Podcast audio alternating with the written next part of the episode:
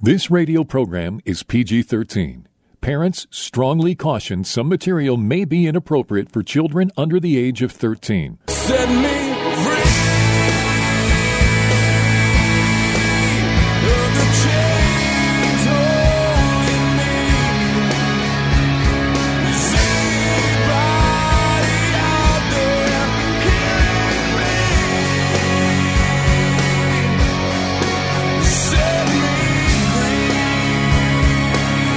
Jesus' mission was to comfort those who mourn, bind up the brokenhearted, proclaim liberty to captives, and open prison doors for those who are bound.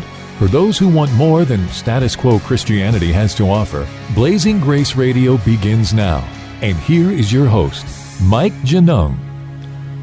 Hey, Mike Genung here, and welcome back to Blazing Grace Radio, opening doors for those who are bound.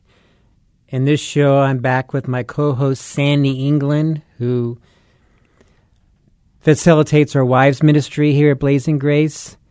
And a part of what we're going to be doing, a lot of what we're doing this show, is getting into what setting captives free looks like for the sexually broken and the spouse. And so, Sandy, welcome back.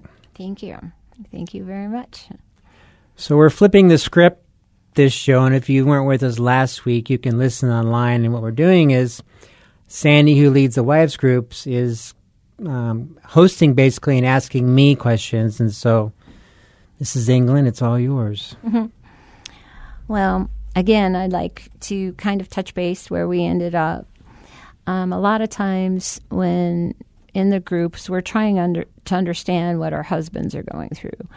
Um, we want them, we're excited, they're connecting with us, they're repentive, we want to go, but then the lust pull. And I know we talk about in groups sometimes that we don't understand the battle that the husband is going through. And I don't think a lot of times, as you said in the last show, they could articulate the battle. So I guess we're asking you to kind of help speak to the wives on the true battle the men's are going through, the men are going through to break free of lust and sexual sin. That how powerful it is. Well, for me, I got hooked as a teen and um, discovered pornography and masturbation at the same time. And uh, I didn't have a lot of, or any, connection growing up with my parents and what I had, especially from one family member. There was abuse and being molested. So I was really fouled up. And so when I discovered pornography and the pictures of naked women with smiles on their face with that look like, you know, here it is, come get me, that was very intense and very, very addicting right off the bat because there is no there is no perception that this person's going to hurt me. There's no perception that this person, this picture, this image is going to do anything wrong. And then I buy into the lie immediately that, hey, I can do this because I'm alone. I'm not hurting anyone. What you know? What difference does it make? And I mean, you got to realize this: teenagers and eight and nine and ten year olds getting cooked. They do not know how to process this stuff even if they've been at church, they don't know how to process this stuff. And the worst thing I want to do is get caught, you know, as a teen. So I, I remember I would, I was acting out and binging multiple times a day, um, all the time, and stack of magazines as a teen, and and then and then it grew and into sex with prostitutes and promiscuity and the whole bit and all that. But all that does is it is it adds to the foothold that that, that lust has in the person en- engaging in that. So there's the chemical response to where the dopamine, which is the neurotransmitter in the brain that gets fired when pleasure happens, that gets thrown out of balance. And guys literally become depressed and anxious when they've been doing this for 10, 20, 30 years. There's guys that end up on medication uh, there's got one of the first things that happens when a man starts coming off of pornography is anger, because what happens is porn is they cover up their heart. They're hardening their heart and they're covering it up with lust. And one of the first emotions that starts leaking out is anger. Because when you've been suppressing your heart for five, or not five, 10, 20, 30, 40 years, it's like, you know, all of this comes out, and the poor woman who's married to this guy is like, why is he lashing out on me? Well, this is this is the consequences of having killed your heart for the last decades, and this is what people don't understand is that this is not just looking at pictures; it's destroying your character. And then it tra- it's from the very beginning it trains the man to lie. He's that ingrained into his character. It's not that he doesn't want to tell the truth, but you got to think of an eight-year-old boy masturbating to pornography in the dark. That eight-year-old boy one day is a 38-year-old man.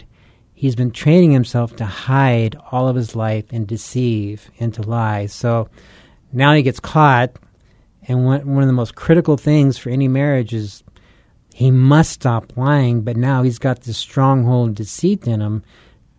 For some guys, it's it's a breath of fresh, fresh breath of fresh air. They got caught. For others, breaking free from the lying is even harder than it is from the pornography. I know of one guy. Um, he just could not stop lying. It was habitual. And this stuff just gets embedded into their guts. And that's why it's so critical that in the very beginning they have to be on the phone with another man, being honest and transparent, really once a day for the first 60 to 90 days to root that out. And this is why, guys, you cannot screw around with this stuff and, well, I'll go to a counselor once a month and you're not going to get anywhere with that. You cannot play games with that. You have to go all the way in. And then going back to the guy who's depressed, the guy who's empty, the hard heart, the enemy is just not kind of sitting back. I mean, he's doing whatever he can to steal, kill, and destroy. So I remember all the time, I the shame from acting out was debilitating. But then these thoughts would flow through my mind. I must not tell anyone what I've done. I must not ever get caught. I cannot reveal who I am, especially to church people, because then people are going to see me as a pervert, a Christian pervert, no doubt, no less. What all those are are vows, and they don't even understand they made them. That have gotten into the roots of their soul, and until you get into those vows, they can be trapped for a long time. So this is never this is never a simple thing like why can't you quit acting out? Because they're in bondage not just to lust but to to shame and to guilt and their heart is turned to a rock and then there's those the lies that they've been assimilating internalizing all those years and this guy who had no connection with dad growing up and maybe whatever he had with mom all of a sudden has to grow up and be a father and a husband. How's that going to play out? And what what happens when he goes to church? What's he going to hear? You know bible studies which we need scripture which we need but you know when a church occasionally hits on sex do they usually do? Well it's sin don't do it how's that going to help a guy who's at that level of bondage? And it doesn't matter whether it's they're binging on one day one day a month or once a month or whatever it is. Not one day a month. Every day or once a month or whatever it is. Mm-hmm. All of that is there and the spiritual battle is intense and half the time they don't even realize it. They just think that's all their thoughts. So they have to be equipped to understand these are not your thoughts brother. The enemy is throwing this in and you're cooperating with it so you can't when you're helping people you can't just say quit doing it because the bible says you have to equip them and help them realize they're in for a complete character overhaul we train them how to be on how to be spiritual warriors and how to understand that who they are in, in uh, identity in Christ. And I don't care what scripture a guy can quote. I really don't give a rip what they know. I want to d- delve into what do you really believe about yourself. And usually, when you get into that, there is a lot of fear of rejection. There is shame, tons of self doubt, and fear. And they see themselves as a Christian sex addict or a pervert like I did, without and without hope. Mm. So that's kind of a few pieces of it. That's very powerful. So that wow. And I could see that. I mean, the wives somewhat have a battle of their own with doubt and fear and that kind of stuff. A lot of times, the wives, and this goes, I think, very much in line with what you're saying, their husbands are Dr. Jekyll and Mr. Hyde. Very anger, what you described, their torment that they're going through. But yet, there's a side that's loving, they're weeping, they don't want to lose their wife, they don't want to lose their family. That battle seems very real to us. Um, can you maybe touch on that a little bit? You know, I know the guilt and shame, the internal battle is pretty much for your life. But what's the other side when you're loving and you want to be that husband and that father? I can remember in the early years having quiet time with the Lord and then walking out the door. And as soon as Michelle would say something, I'd snap at her. And then wondering what the heck just went on there. I had this great time with God and I walked straight out of the room and I'm attacking my wife. This doesn't add up. And I didn't understand it at the time. But this, unfortunately, is the consequences of what you what happens when you've been pouring acid on your heart. I mean, for me, it was two decades. for some men, they don't start getting help until they're in their fifties and sixties. So the Jekyll and Hyde, um, kind one moment and then angry the next, or even depressed and crashing the next, is a part of their battle, just as it is for the wife when one moment she's because she's been traumatized. One moment she's ready to bawl her eyes out, the next moment she wants to like, you know, take a baseball bat and cave his head in. Both have been traumatized, just in different ways. So people don't look at a man as being traumatized, but he's traumatized himself.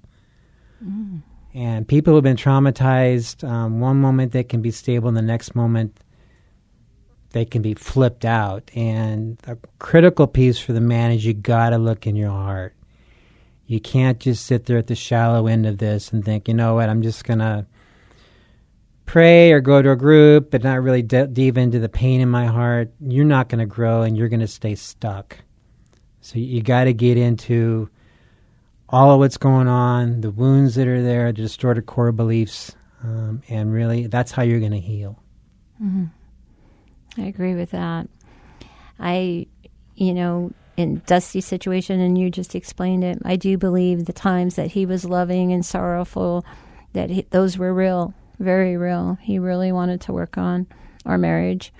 But I also think the other side was just as powerful. So he was in a constant battle, like you just said. I know in Wife's Heart, we sometimes talk about how we have to surrender. And a lot of people correlate that with give up.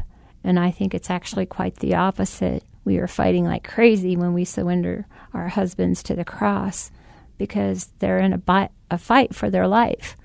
And the only one that can help them fight is Lord Jesus. So mm. you explaining that, I hope will reach a lot of ladies' hearts that this isn't about them loving us or not loving us.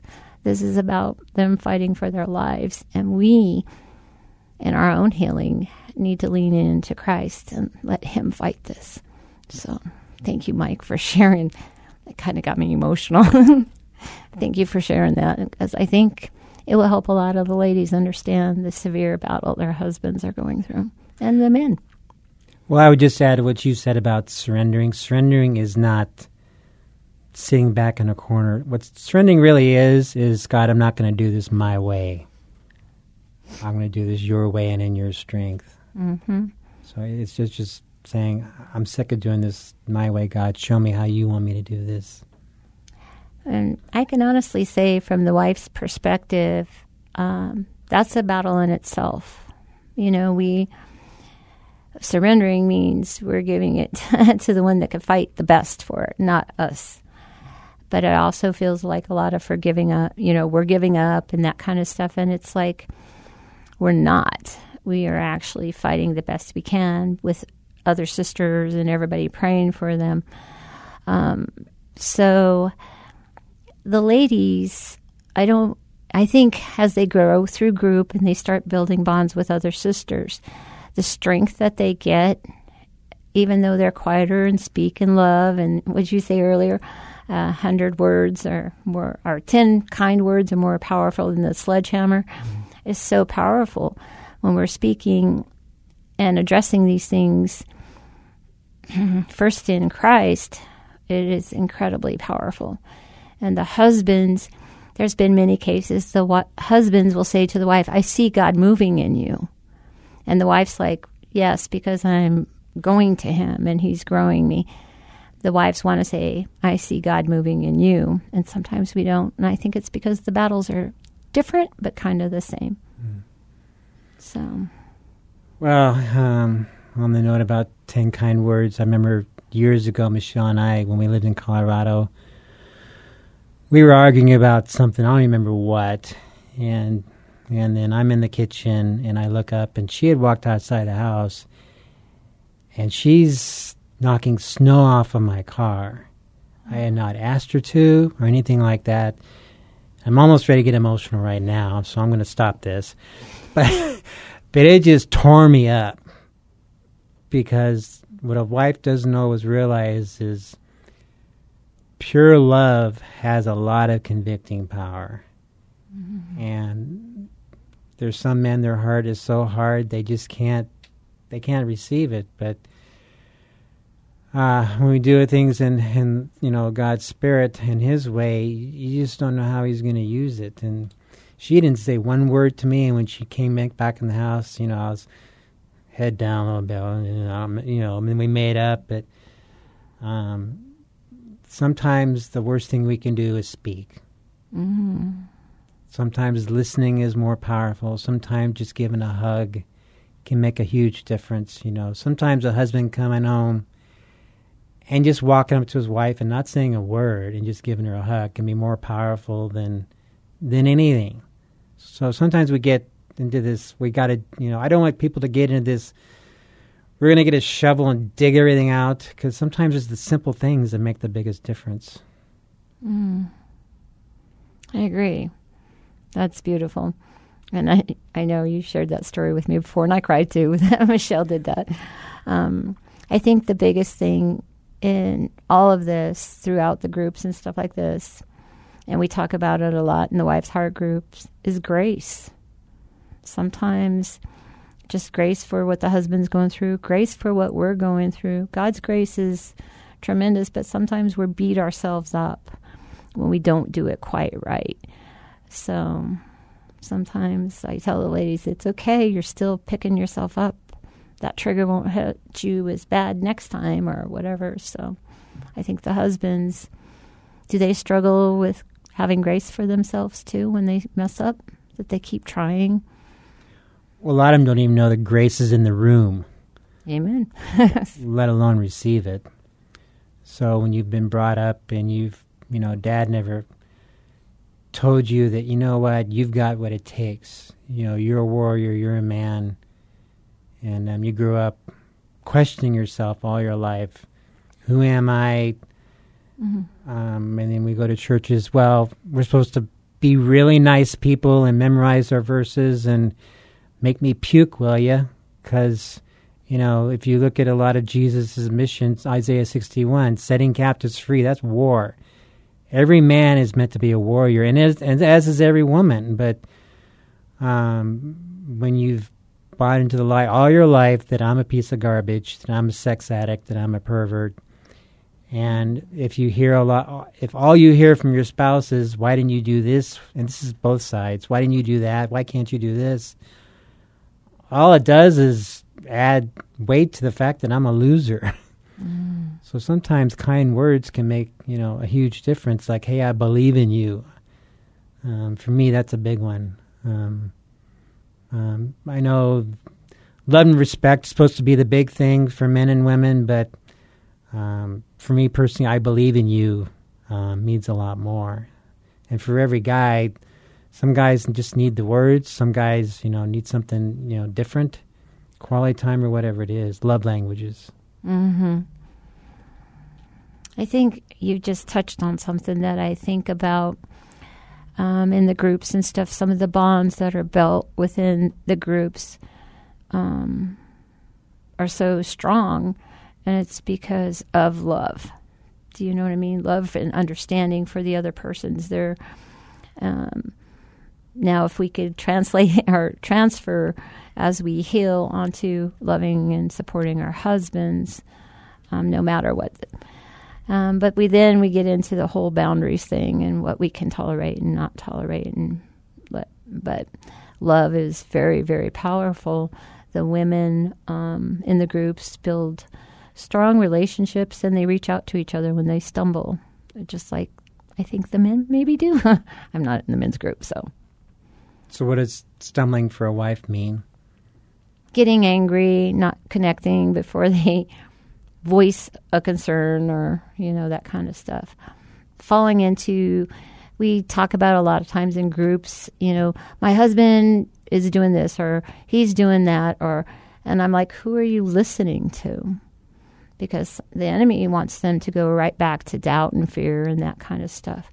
So that's stumbling to us as we start listening to the wrong voices.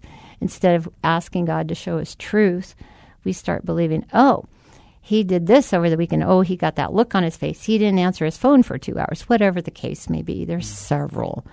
Um, to us, stumbling is starting to fall into the doubt and the fear and that kind of thing. So we have to pray and reach out to others to say, who are you listening to? Did you take that to God? Is He showing you that's a concern? So that's what I think stumbling is for the wives. so um, I don't, I don't know. It's just building.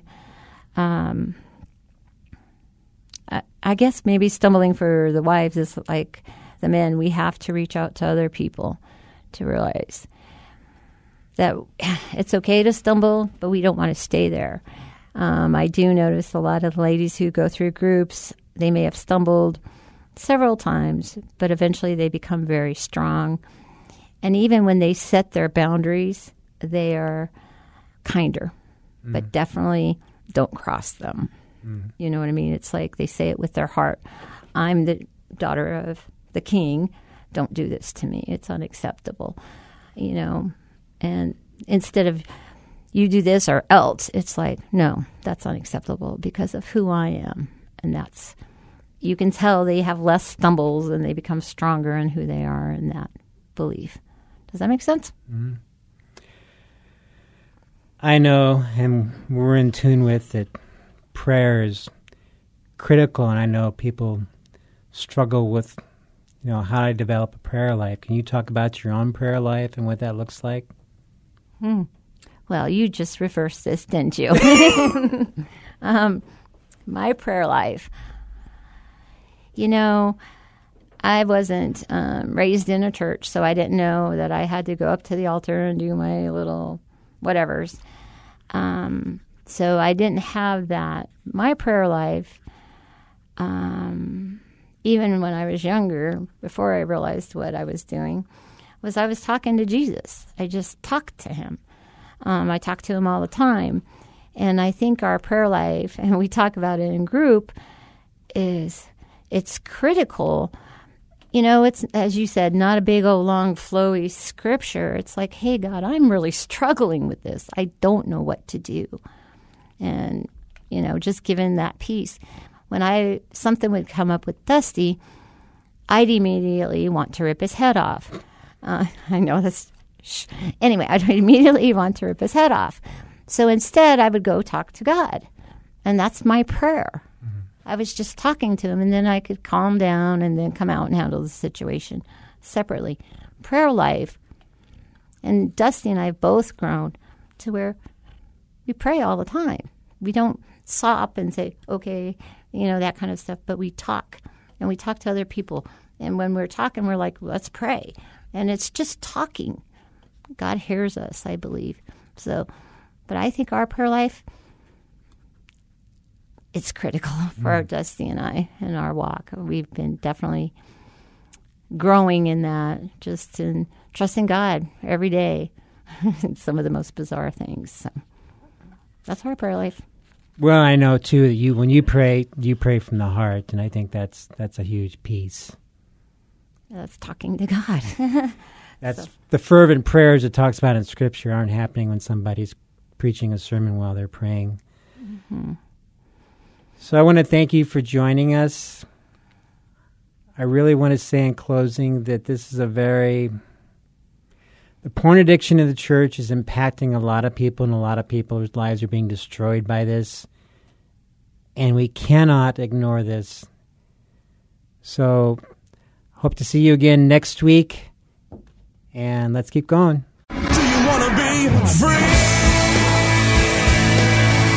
Blazing Grace is a non-profit international ministry for the sexually broken and the spouse. Please visit us at blazinggrace.org for information on Mike Genung's books, groups, counseling, or to have Mike speak at your organization.